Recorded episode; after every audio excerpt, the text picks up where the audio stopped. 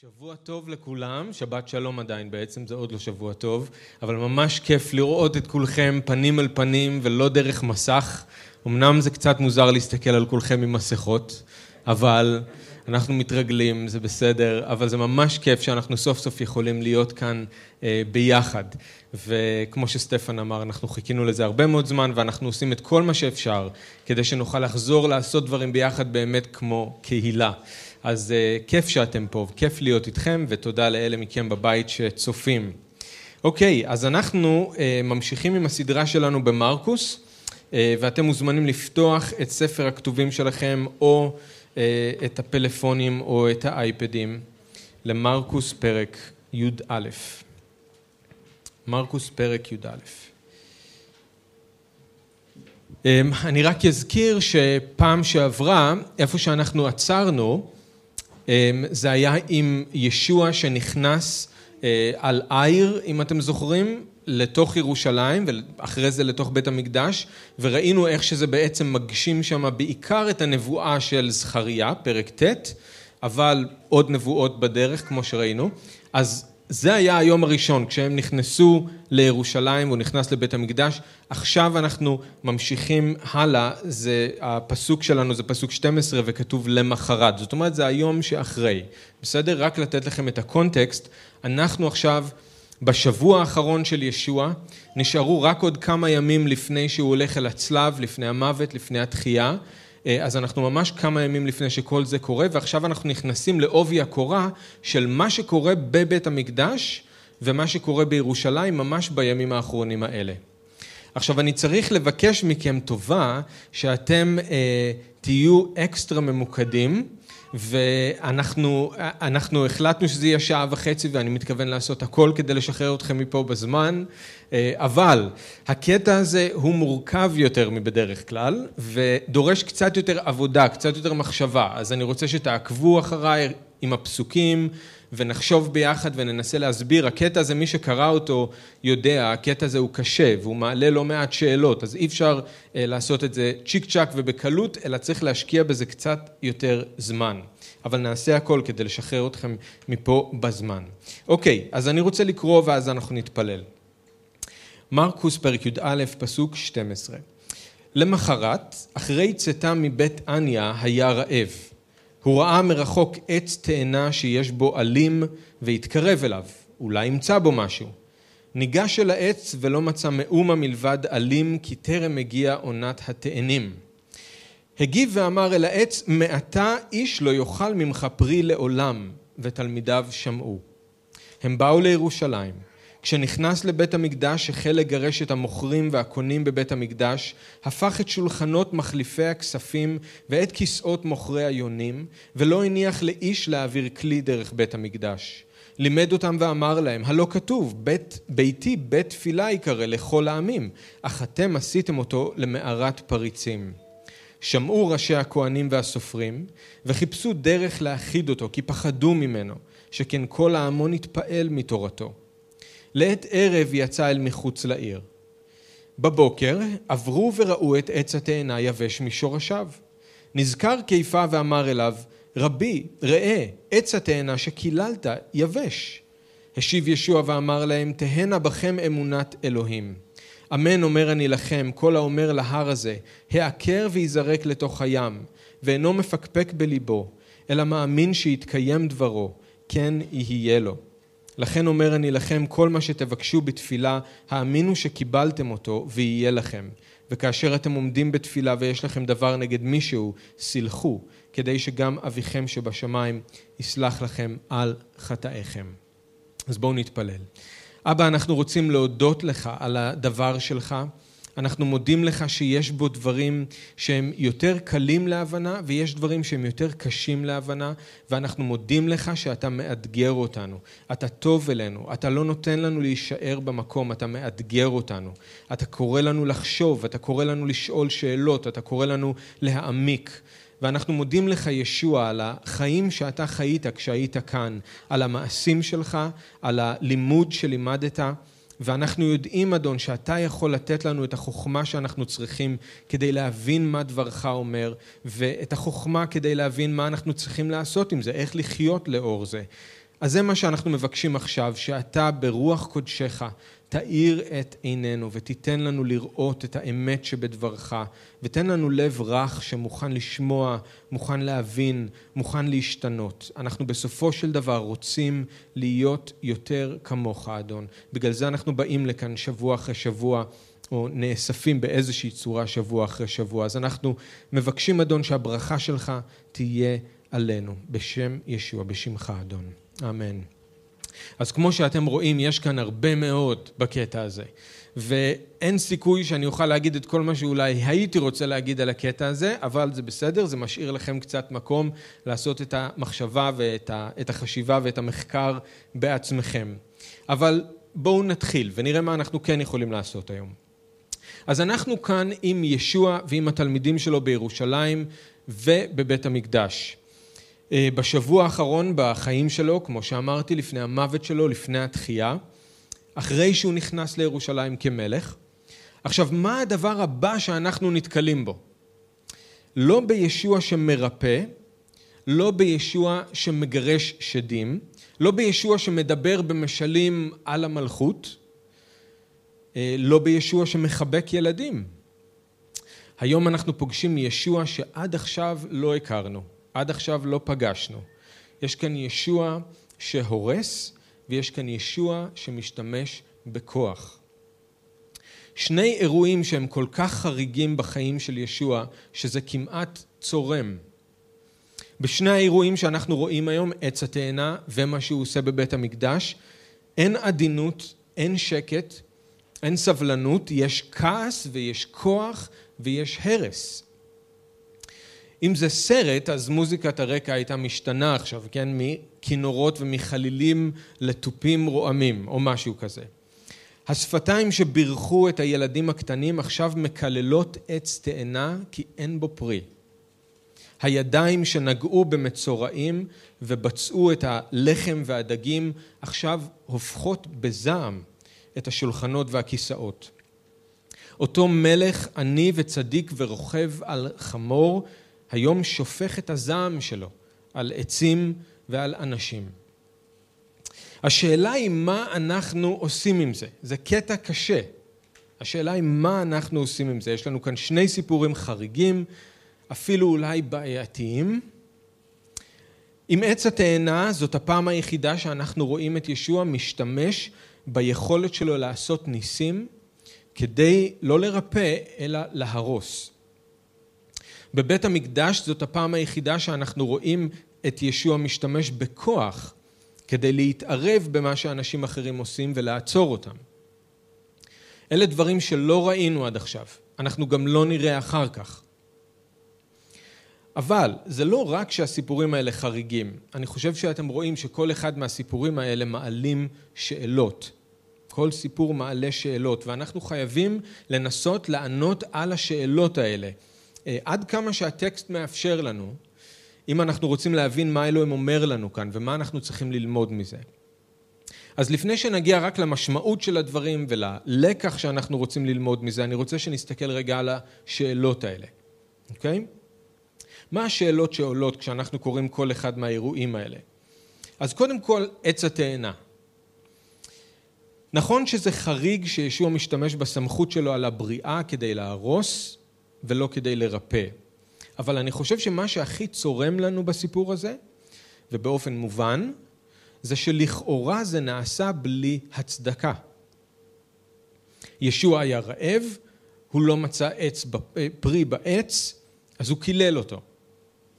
אבל מרקוס מקשה עלינו עוד יותר, כי הוא אומר, אבל זאת לא הייתה בכלל העונה של התאנים. מילא אם ישוע היה ממית עץ שלא נושא פרי בזמן שהוא היה צריך לשאת פרי. איכשהו אולי עוד היינו יכולים להבין את זה, אבל למה ישוע ציפה? כן, אם זה לא היה, הייתה העונה של התאנים, מה העץ אשם שאין לו תאנים שלא בעונה? אז זה מרגיש לנו לא צודק. עוד שאלה שאולי עולה זה איך יכול להיות שישוע, לכאורה לפחות, לא ידע שעל העץ אין תאנים. מה זאת אומרת הוא ראה אותו מרחוק ואז הוא הלך לבדוק? פרשן אחד אומר על הקטע הזה ככה, ישוע יכול לצפות מראש בדיוק ואיפה, איך התלמידים ימצאו את העיר, אבל הוא לא יכול להבחין מרחוק אם על העץ יש משהו אכיל או לא? אמ, הוא, לא יכול, הוא יכול לקרוא את המחשבות של אנשים, למה הוא לא יכול לקרוא עצים? איך זה שמישהו שיכול להאכיל חמשת אלפים אנשים פתאום מותקל על ידי עץ תאנה? Okay? אוקיי? זה מוזר. איך יכול להיות שישוע פתאום לא יודע אם יש שם תאנים או לא, והוא רעב, והעץ תאנה הזה זה הפתרון היחידי לרעב שלו, והוא הולך לשם לבדוק כי הוא לא יודע, והוא לא מוצא אחר כך תאנים.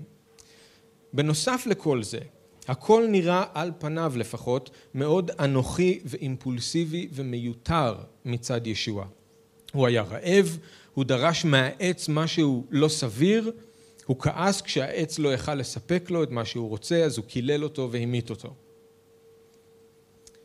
עכשיו השאלה היא למה? מה יוצא לישוע מזה? למי זה עוזר? איזה אסון היה קורה אם העץ הזה היה ממשיך לחיות? למי זה היה מפריע?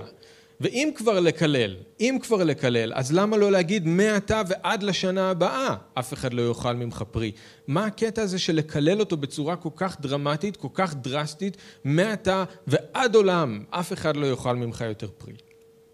אני חושב שאלה השאלות העיקריות, הקשות, שעולות מתוך הקטע הזה. עכשיו, מה קורה עם, עם, עם בית המקדש? גם כאן, זה נכון שזה חריג שישוע משתמש, משתמש בכוח פיזי כדי לעצור אנשים, אמ, אבל זה, אה, כי זה לא מתיישב עם הרצון של אלוהים, הוא גם מסביר את עצמו, אבל מעבר לזה, הקטע הזה גם מעלה שאלות, והן לא מאוד שונות, תשימו לב, מהמקרה של התאנה. שאלה אחת שעולה למשל היא, מה האנשים האלה שישוע פועל נגדם, שהם המוכרים והקונים, חלפני הכספים, מה הם עשו לא בסדר? מה הם עשו לא בסדר? זה חג הפסח, המוני אנשים עולים לרגל כדי לקיים את המצווה של החג, ובדיוק כמו שהתורה אומרת בספר דברים לגבי המעשר השנתי, במקום להביא איתך כל הדרך את הקורבן שלך מאיפה שאתה חי עד לבית המקדש לירושלים, או את כל הדברים ששמת בצד בשביל המעשר, תביא איתך כסף ותקנה את הכל כבר שמה.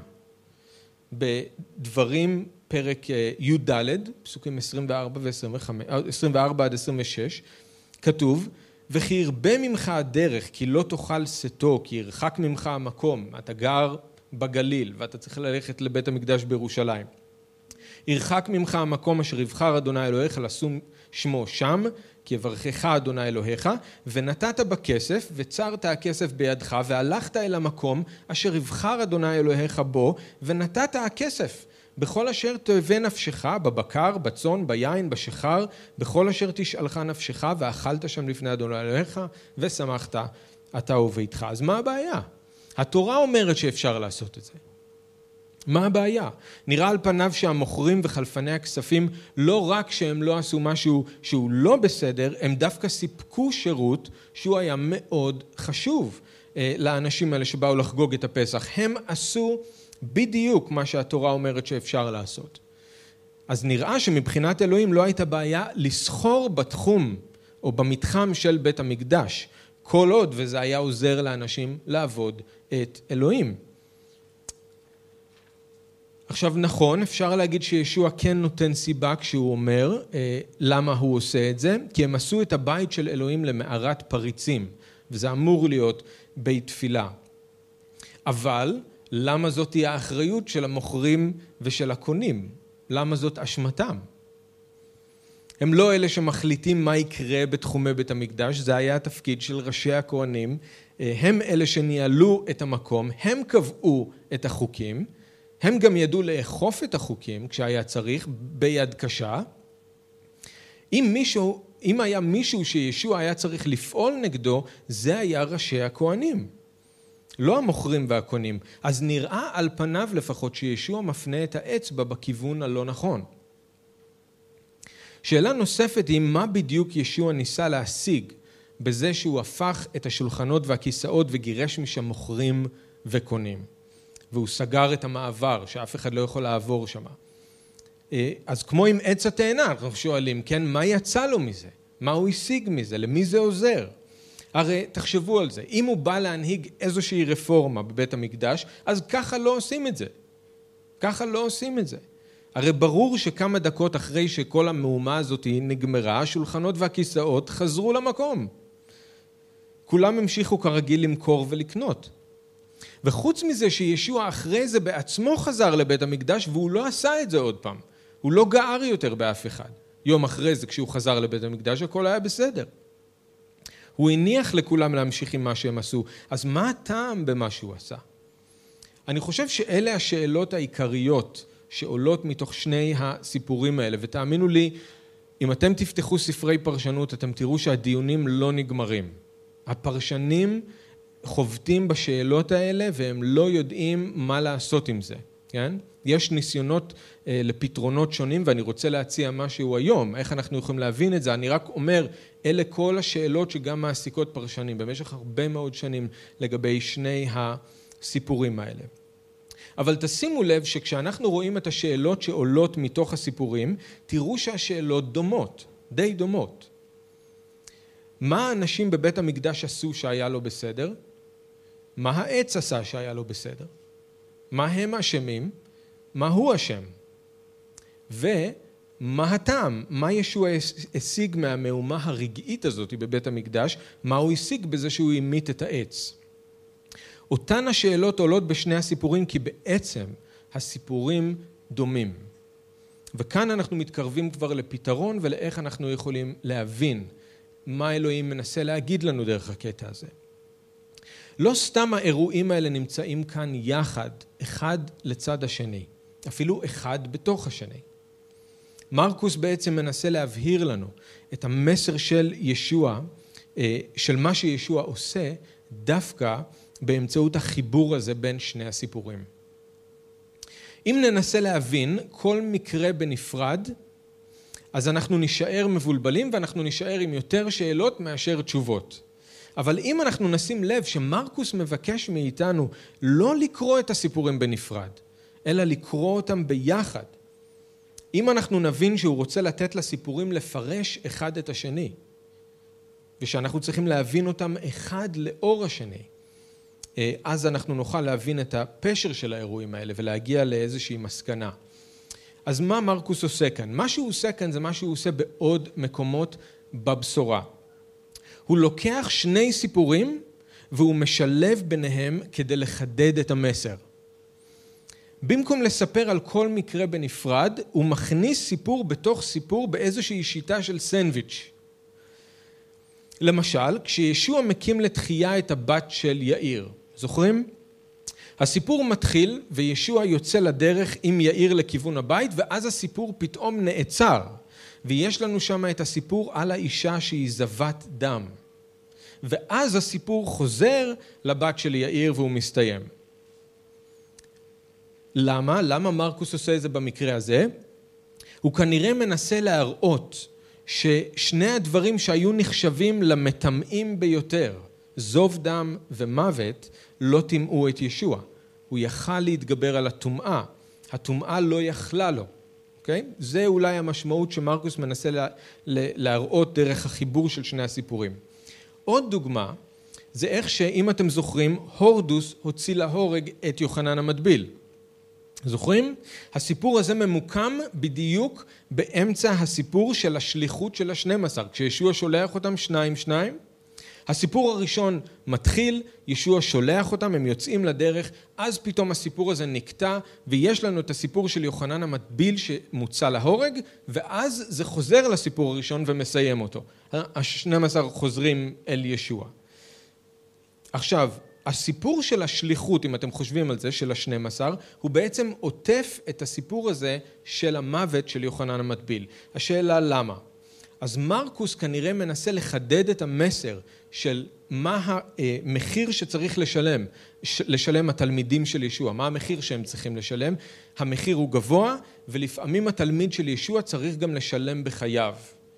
אז בלי להגיד את זה, הוא פשוט שם שם באמצע את הסיפור הזה של יוחנן המטביל שמוצא להורג, באמצע השליחות של השנים עשר, כדי להגיד זה המחיר שתלמיד לפעמים יצטרך אה, לשלם. אז יש עוד דוגמאות בבשורת מרקוס, זה הסגנון שלו.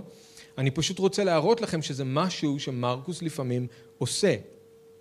וכשהוא משלב בין שני סיפורים ככה, אנחנו חייבים לשאול למה, מה הקשר בין שני הסיפורים, מה המסר שמרקוס מנסה להעביר, ואיך סיפור אחד עוזר לפרש את הסיפור השני. אז עכשיו, בואו נחזור לסיפורים שלנו. תשימו לב איך הוא לוקח את המקרה של בית המקדש והוא עוטף אותו בסיפור של עץ התאנה. בהתחלה יש לנו את הקללה של עץ התאנה. אחר כך יש לנו את הסיפור של בית המקדש. אחר כך זה חוזר ומסיים את הסיפור של עץ התאנה. אוקיי? Okay? אז הסיפור של מה שקורה בבית המקדש עטוף בעצם בסיפור של עץ התאנה. זה מה שיש לנו. ומה שיש לנו כאן זה בעצם משל ונמשל. עץ התאנה זה המשל, בית המקדש זה הנמשל. המעשה עם העץ הוא בעצם תמונה למה שקרה בבית המקדש. אוקיי? Okay? כשישוע נכנס לבית המקדש, מה הוא עושה שם? הוא מגרש את המוכרים והקונים, הוא הופך את השולחנות של מחליפי הכספים, אה, הוא הופך את הכיסאות של מוכרי היונים, הוא לא מניח לאיש להעביר כלי דרך בית המקדש, והוא מוכיח את העם. הוא מצטט מישעיה והוא מצטט מירמיה, ביתי בית תפילה לכל העמים, ישעיה, אך אתם עשיתם אותו למערת פריצים, ירמיה.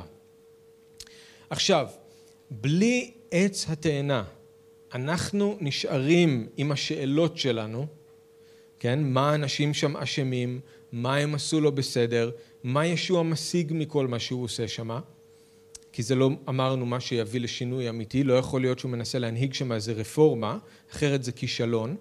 בלי עץ התאנה אנחנו נשארים עם השאלות האלה. אבל אם עץ התאנה הוא ההסבר שלנו למה שישוע עושה, אז המסר מתחיל להתבהר. כמו שישוע ראה מרחוק את העץ שהוא שופע בעלים, ככה הוא ראה את בית המקדש מרחוק, שופע באנשים והמולה והריח של הקורבנות והצלילים של התפילות ושל השירה. אבל כמו שהוא ניגש אל העץ וחיפש אם יש שם משהו חוץ מעלים והוא לא מצא כלום, ככה הוא גם נכנס לבית המקדש. כמו שראינו בשבוע שעבר, הוא התבונן סביבו בכל. הוא בא לבדוק. הוא חיפש אם יש משהו אמיתי בבית המקדש, חוץ מהמולה וכל השאר, והוא לא מצא כלום. הוא בא לבית המקדש והוא מצא רק עלים, בלי פרי. אתם מבינים, העלים של התאנה הם כמו סימן או הבטחה שהפרי בדרך. אבל כשיש עלים בלי פרי, אז זה משהו לא כשורה. מבחוץ זה נראה מבטיח, אבל בעצם אין כלום. וזה בדיוק היה המצב בבית המקדש. הרבה מאוד הבטחות שאין להן כיסוי, הרבה מאוד עלים, אבל אין שום סימן לפרי בדרך. ואז כשישוע נכנס לבית המקדש והפך שולחנות וכיסאות והוא גירש משם מוכרים וקונים, הוא לא ניסה לטהר את בית המקדש. אני לא יודע אם אצלכם בתנ"כים כתוב כותרת מעל הקטע הזה כמו אצלי טיהור בית המקדש, אבל הוא לא בא לטהר את בית המקדש, כמו שהוא לא ניסה לטהר את העץ. הוא לא בא להנהיג מהפכה או לשנות משהו, כמו שהוא לא ניסה לשנות את העץ. ההפיכה הרגעית הזאת של ישוע הייתה הדרך של ישוע להזהיר מפני המשפט שהולך וקרב. כמו שהוא אמר לעץ, בעצם ככה הוא גם אומר לבית המקדש, מעתה איש לא יאכל ממך פרי לעולם. עכשיו ישוע הופך שולחנות וכיסאות, אבל זה בעצם רק צל של מה שעתיד לקרות לבית המקדש. לתלמידים שלו, אתם זוכרים, הוא אומר אחר כך בצורה הכי ברורה שיכולה להיות, לא תישאר אבן על אבן אשר לא תופל ארצה. הוא יודע מה העתיד של בית המקדש. אז ישוע לא בא לטהר את בית המקדש, הוא בא להכריז שהסוף קרוב. עץ שלא נותן פרי סופו להיות מקולל. בית מקדש שלא מכבד את אלוהים לא יוכל להמשיך להתקיים. זה המשל והנמשל. ואת אותו המסר, דרך אגב, אנחנו נראה, בדיוק את אותו המסר, אנחנו נראה שוב בפרק הבא, עם המשל של הכרם. בעל הכרם רוצה את הפרי, לא נותנים לו את הפרי, הוא לוקח את הכרם ונותן למישהו אחר. אני רק, רק הערת שוליים, שהמוטיב הזה של תאנה ושל גפן, כרם, גפן, המוטיב הזה של תאנה ושל גפן זה משהו שאמור לסמן ברכה. איש תחת אה, גפנו ותחת תאנתו זה איזשהו משהו כמו משל לאחרית הימים או איזושהי אמרה שמזכירה את ימות המשיח וכאן התאנה מקוללת והגפן נלקחת. אם אתם זוכרים אני אמרתי לכם המלך נכנס לירושלים אבל לא קיבלו אותו והוא לא בא למלוך והפעם הבאה שהוא נכנס זה כדי לשפוט. התאנה מקוללת והגפן נלקחת. עכשיו למי המסר בבית המקדש היה מכוון? והאם הם בכלל הבינו את מה שהוא מנסה להראות להם? אז תראו בפסוק 18 אנחנו רואים שתי תגובות מאוד שונות למה שישוע עשה. מצד אחד העם התפעל כתוב מתורתו, מצד שני ראשי הכהנים והסופרים חיפשו איך להרוג אותו כי הם פחדו ממנו. שתי תגובות מאוד שונות למה שישוע עשה. ראשי הכהנים והסופרים הבינו שישוע מדבר אליהם, כמו בפרק הבא, אנחנו נראה עם משל הכרם, גם שם הם מבינים שהוא מדבר אליהם. הם הבינו גם את מה שהוא אומר, והם כל כך כעסו על מה שהם שמעו, שהם החליטו שזה הסוף שלו, שהם יהרגו אותו. העם, תשימו לב, לא נפגע ממה שישוע עשה, אלא הוא הופתע והוא התפעל, אבל הוא לא נפגע. כנראה הם ראו את האומץ שלו ואת המילים שהוא דיבר, אבל הם, הם התפעלו. Okay? עכשיו, מה ראשי הכהנים והסופרים הבינו ממה שישוע אמר להם? אז ישוע מצטט, כמו שאמרתי, שני נביאים שהם היו ידועים בהתנגדות שלהם לבית המקדש, שכלפי חוץ נראה טוב, אבל מבפנים הוא ריק מתוכן. גם ישעיה וגם ירמיה הם הזהירו שוב ושוב את עם ישראל. אם לא תחזרו בתשובה, גם ירושלים וגם בית המקדש יחרבו. אז כשישוע מצטט את ירמיה ואת ישעיה הוא מציב אותם, את עצמו באותו מקום עם הנביאים האלה שהתנגדו לאיך שהדברים התנהלו בבית המקדש. וכמו שאז לא רצו לשמוע את ישעיה וירמיה גם היום כאן לא רוצים לשמוע את ישוע. ישוע מאשים את אלה שאחראים על בית המקדש שהם הפכו את הבית של אלוהים שאמור להיות בית תפילה לכל העמים הם הפכו אותו למערת פריצים זאת אומרת שהם הפכו אותו למקום מחבוא בשביל הפושעים. זה מה שזה אומר. אתם נותנים מקלט לאנשים שמשקרים ומרמים ועושקים. הם עושים מה שהם רוצים מחוץ לבית המקדש, ואז הם באים להקריב קורבנות ולהתפלל ואתם נותנים להם. אתם מקבלים אותם אל תוך הבית של אלוהים. ובכך אתם הופכים אותו למערת פריצים. עכשיו זה היה בטוח, בטוח קשה להם לשמוע. אבל אני חושב שאולי דווקא החלק השני של מה שישוע אומר, הציטוט מירמיה, זה אולי מה שהכעיס אותם במיוחד. לא רק בגלל מה שישוע אמר, אלא כי הוא ציטט את ירמיה. אם אתם זוכרים את ירמיה הנביא, הוא בעצמו היה כהן, ירמיה, והוא ניבא בתוך בית המקדש. כי הוא היה כהן, והוא ניבא על החורבן שעתיד לבוא, והנה ישוע מצטט את ירמיה בתוך בית המקדש. ולא סתם שהוא מצטט אותו, אני לא יודע אם אתם שמתם לב מאיפה הוא מצטט אותו, אבל הוא מצטט אותו מפרק ז', ירמיה פרק ז'. הוא עומד בתוך בית המקדש והוא מנבא. ואני רוצה שתקשיבו, אם יש לכם תנכים תפנו לשם, ירמיהו ז' מפסוק אחד, אתם חייבים להבין מה מהדהד בראש של ראשי הכהנים כשהם שומעים את זה, אוקיי? ירמיהו פרק ז' פסוק אחד. הדבר אשר היה אל ירמיהו מאת אדוני לאמור, עמוד בשער בית אדוני וקראת שם את הדבר הזה. אז הוא עומד בתוך, בשער בית אדוני, בית המקדש, והוא קורא את הנבואה הזאת. פסוק שלוש, כה אמר אדוני צבאות אלוהי ישראל, היטיבו דרככם ומעלליכם, ואשכנה איתכם במקום הזה.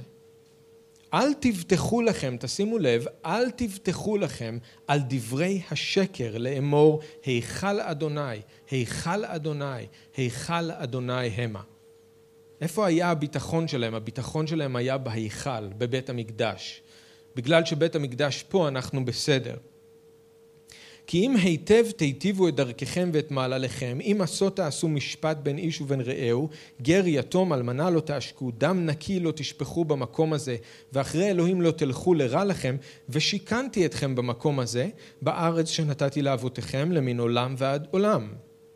פסוק שמונה, הנה אתם בוטחים לכם על דברי השקר לבלתי הועיל, הגנוב, רצוח ונאוף ויישבע לשקר וכתר לבעל והלוך אחרי אלוהים אחרים אשר לא ידעתם ותשימו לב ואז באתם ועמדתם לפניי בבית הזה אשר נקרא שמי עליו ואמרתם ניצלנו למען עשות כל התועבות האלה אתם חושבים שאתם יכולים לגנוב ולרצוח ולנאוף, להישבע לשקר, לעבוד אה, אלילים, ואז לבוא ולעמוד בבית הזה שנקרא שמי עליו?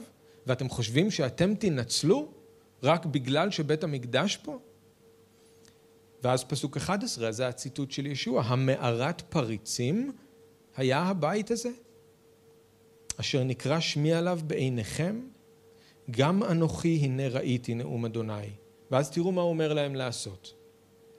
לכו נא אל מקומי אשר בשילה, שם היה המשכן לפני שבית המקדש היה בירושלים, לכו נא אל מקומי אשר בשילה, אשר שיכנתי שמי שם בראשונה, וראו את אשר עשיתי לו מפני רעת עמי ישראל.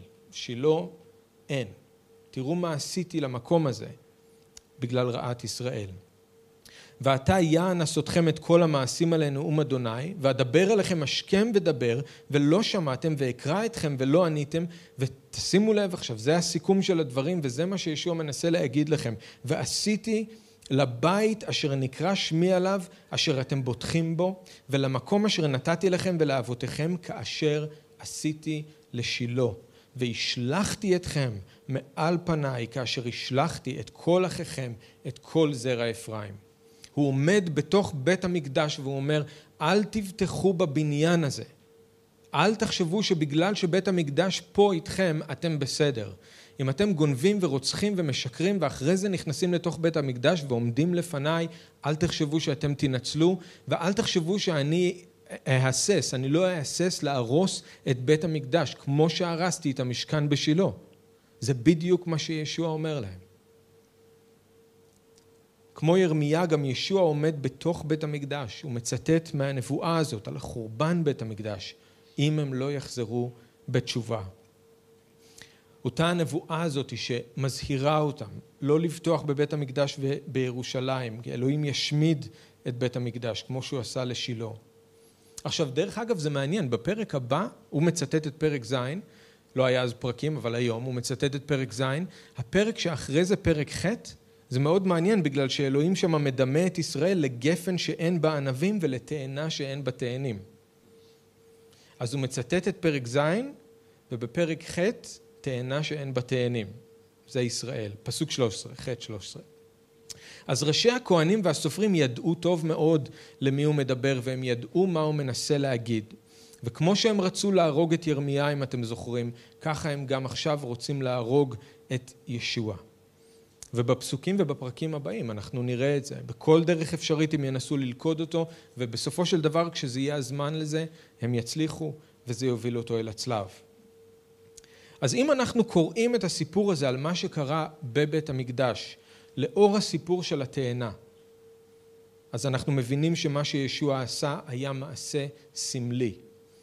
כדי להגיד לכל מי שבוטח בבית המקדש, למעשה הסוף הוא קרוב. בית המקדש לא יוכל להמשיך להתקיים כי הוא כולו אלים, אין פרי. ישוע לא ניסה להנהיג רפורמה, הוא לא ניסה להשיג משהו חוץ ממעשה סמלי או נבואי על מה שיקרה לבית המקדש, בגלל שהוא נהפך להיות מקום מחבוא לפושעים במקום להיות בית תפילה לכל העמים. אז אתם מבינים שאנחנו לא צריכים לשאול מה זה אשמתם של המוכרים והקונים. כי ישוע לא האשים אותם. הוא בסך הכל השתמש במה שהיה מסביבו כדי להמחיש את המסר שלו. והמסר שלו לא היה מכוון למוכרים ולקונים, המסר שלו היה לראשי הכהנים. וכולם נראה שהבינו את זה, העם מתפעל מתורתו, הראשי הכהנים הם אלה שרצו להרוג אותו. זה לא שהעם מצטרף לראשי הכהנים וכולם רצו להרוג אותו. Okay? אז אם עכשיו אנחנו נסתכל מחדש על עץ התאנה, לאור מה שאמרנו, אז אני חושב שאנחנו גם כאן רואים שעכשיו זה לא כל כך קשה להבנה. אנחנו יכולים להגיד די בביטחון, לשער לפחות, שישוע ידע שאין תאנים לאכול כי זאת לא הייתה העונה. הוא לא כעס על העץ, זה לא היה משהו אנוכי ואימפולסיבי ומיותר. כמו בבית המקדש, הוא פשוט השתמש במה שיש סביבו כדי להמחיש לתלמידים שלו את מה שעוד כמה רגעים יקרה בבית המקדש. הוא רצה שהם יבינו שבית המקדש הוא כמו עץ שכולו עלים, אבל בלי פרי, וכזה עץ סופו להיות מקולל, וכזה בית מקדש סופו להיחרב. ואם אתם זוכרים, אנחנו יודעים שהם חשבו שהמלכות עוד מעט מגיעה. הוא הולך עוד רגע להקים את המלכות, והם כבר הולכים לשבת לימינו ולשמאלו.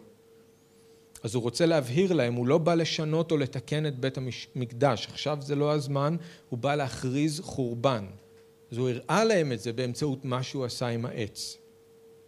עכשיו הסמל של עץ התאנה דרך אגב לא היה זר להם.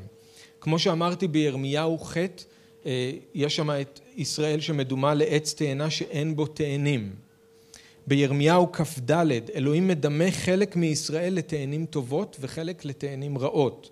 בהושע פרק ט' פסוק עשר אלוהים אומר על ישראל תקשיבו כענבים במדבר מצאתי ישראל כביקורה בתאנה בראשיתה ראיתי אבותיכם.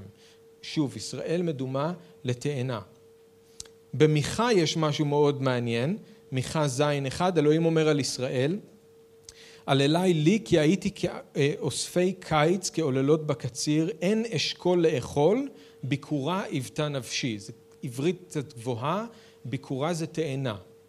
הנפש שלי היוותה תאנה רציתי תאנה הוא מדבר על ישראל. חיפשתי תאנה רציתי תאנה. אז אפילו פה כל הדרך הזה שישוע הוא רעב והוא משתוקק לתאנה והוא מתקרב אל העץ ובודק. זה מזכיר את כל מה שהנביאים אמרו. אני חושב שאם רק נראה שישוע לוקח כאן את התפקיד של נביא, כמו ירמיה וישעיה ואחרים, אז יהיה לנו הרבה יותר קל להבין מה הוא עושה ולמה הוא מתנהג כמו שהוא מתנהג. Okay? אוקיי? הוא גוער בחוטאים ומוכיח את העם. זה בדיוק כמו הנביאים. הוא עושה מעשים משונים, זה נכון, וקיצוניים, שממחישים את המסר שלו, אבל זה בדיוק כמו ירמיה, אם אתם זוכרים. בפרק י"ט אלוהים אומר לירמיה, קח כלי חרס ותנפץ אותו בגיא בן הינום לעיני כל זקני בני ישראל, והמסר, ככה אשבור את העם הזה ואת העיר הזאת, כאשר אשבור את כלי היוצר, אשר לא יוכל להירפא עוד. או כמו ישעיהו, שהלך עירום ויחף שלוש שנים. או יחזקאל, תקראו את פרק ד'. אלוהים אמר לו לבנות מודל קטן של ירושלים תחת מצור, לשכב כמה חודשים על צד שמאל וכמה חודשים על צד ימין, לאכול לחם שהוא צריך להכין על צואה של בקר, לגלח את השיער והזקן. אז זה נכון שמה שישוע עשה זה חריג יחסית לישוע שהכרנו עד עכשיו בבשורות, אבל כשאנחנו משווים את ההתנהגות שלו ואת המילים שלו לאלה של הנביאים בתנ"ך, הנביאים גם הכי גדולים שקמו אי פעם בארץ ישראל, אנחנו רואים שאין הרבה הבדל. ההתנהגות שלו לא מאוד שונה משלהם. אז צריך לראות אותו כנביא, איך שהוא מתפקד כאן. אלוהים שלח, אתם זוכרים את ירמיה, לא רק לבנות ולנטוע, אלא גם לנטוש ולנטוץ ולהעביד ולהרוס. ככה גם עם ישעיה, ירמיה, יחזקאל ושאר הנביאים. הם הוכיחו את העם, הם הוכיחו במיוחד את ראשי העם, וקראו להם לחזור בתשובה והזהירו אותם מפני חורבן. והם עשו את זה גם באמצעות מילים, אבל גם באמצעות מעשים סמליים או מעשים נבואיים. וזה מה שאנחנו רואים את ישוע עושה בשני הסיפורים האלה. אתמול הוא נכנס אל ירושלים כמלך, היום הוא נכנס כנביא. זה מה שקורה כאן, אוקיי? Okay? איך שהוא מתנהג ומה שהוא אומר, הוא מתנהג כנביא. עכשיו, אין לי זמן לצערי לדבר על הפסוקים האחרונים שבהם ישוע מדבר על תפילה, במיוחד בהקשר של אמונה וסליחה, אבל רק להגיד שלמרות שזה נראה מעבר חד מכל העניין של בית המקדש והתאנה, זה עדיין קשור לדעתי ואני רק אסביר איך. הביטחון של עם ישראל תמיד היה בבית המקדש. ירמיהו ז', מה שאמרנו, ו... והלאה. שם מתפללים בבית המקדש, שם אפשר להביא קורבן ולקבל סליחת חטאים. ואם יש דברים קשים במיוחד, האמונה הרווחת הייתה שתפילה בתוך בית המקדש יש לה יותר כוח מתפילה במקום אחר. וזה לא נעלם, הכותל, נכון? כשאנשים באמת יש להם משהו שהם ממש גדול, ממש צריך פה פריצת דרך שרק אלוהים עושה, אז הולכים לכותל. הראשי מדינות שלנו, כן, ראשי ממשלה, תמיד דואגים ללכת לכותל. כשיש משהו קריטי, הולכים לכותל. אז ככה זה היה גם אז. כשהיו דברים ממש גדולים, ממש בלתי אפשריים, היו הולכים לבית המקדש. היה צריך תפילה מיוחדת. אז ישוע כבר הראה לתלמידים שלו באמצעות עץ התאנה שהסוף של בית המקדש קרוב. אבל כאן הוא מעודד אותם שגם כשבית המקדש ייחרב וייעלם, אתם יכולים לעשות את הבלתי אפשרי, וכל מה שאתם צריכים זה אמונה באלוהים. ואם תתפללו ותבקשו באמונה, יהיה לכם, ואם תסלחו, ייסלח לכם. במילים אחרות, בית המקדש עכשיו מאבד את המקום שהיה לו, כי הוא גם ככה לא היה באמת בית תפילה. וכמו שישוע אמר לאישה השומרונית, מי שירצה להשתחוות אל האב לא יצטרך לעלות לירושלים ולא ללכת לאף הר אחר, אלא פשוט לעבוד אותו ברוח ובאמת, בכל מקום ובכל זמן. עכשיו רק הערה, אתם תמשיכו ותלמדו בעצמכם את הנושא הזה, אבל מה שישוע אומר כאן על תפילה ואמונה, צריך לקחת את זה ביחד עם מה ששאר הכתובים מלמדים. על אמונה, על תפילה, על סליחה. צריך להיזהר לא ליפול לטעות הזאת שחלק עושים, אם אני רק מאמין, אז מה שאני רוצה יהיה לי. זה לא מה שישוע מתכוון אליו. גם ישוע בעצמו יודע להגיד לא רצוני כי אם רצונך. וכמובן ביוחנן ט"ו, אם תעמדו בדבר, בי ודבריי יעמדו בכם, בקשו מה שתרצו ויהיה לכם. זה לא אה, בקשו מה שאתם רוצים באמונה ולא משנה מה זה, יהיה לכם, אוקיי? זה לא קסם. אז צריך פשוט לקחת את זה בחשבון. עכשיו, אני יודע שזה היה קטע שהוא לא פשוט ותודה רבה לכם על הסבלנות, זה היה דורש הרבה יותר הסברים אולי מבדרך כלל, אבל אני רק רוצה לסיים עם שני דברים שאני חושב שאולי זה מה שאלוהים רוצה שניקח מהקטע הזה, ואתם אה, תתפללו, תראו מה לעשות עם זה. שני דברים. אחד, זה נכון שאלוהים הוא אל רחום וחנון והוא ערך אפיים והוא רב חסד ואמת, זה נכון. אבל הוא גם אל זועם בכל יום. וכמו שיש לו את היכולת לנטוע ולבנות, יש לו את היכולת לנתץ ולשבור ולהרוס. הוא יכול לתת והוא גם יכול לקחת. הצד הזה של ישוע הוא חלק בלתי נפרד ממנו, זה מי שהוא תמיד היה, זה מי שהוא עכשיו, זה מי שהוא יהיה. הוא עשה אבל הוא גם האריה. הוא המלך העני שרוכב על חמור, אבל הוא גם המלך שיחזור יום אחד רכוב על סוס לבן, שמהחרב שלו תצא, אה, אה, שמהפה שלו תצא חרב חדה להכות בה את הגויים. אז אנחנו צריכים לא לשכוח את מה שאנחנו ראינו היום. את ישוע שהורס ואת ישוע שמשתמש בכוח. וזאתי תזכורת חשובה בשבילנו, זאתי אזהרה. זה דבר נורא ליפול בידי אלוהים חיים. אלוהים הוא אב הרחמים והוא אלוהי כל נחמה, אבל הוא גם אש אוכלה.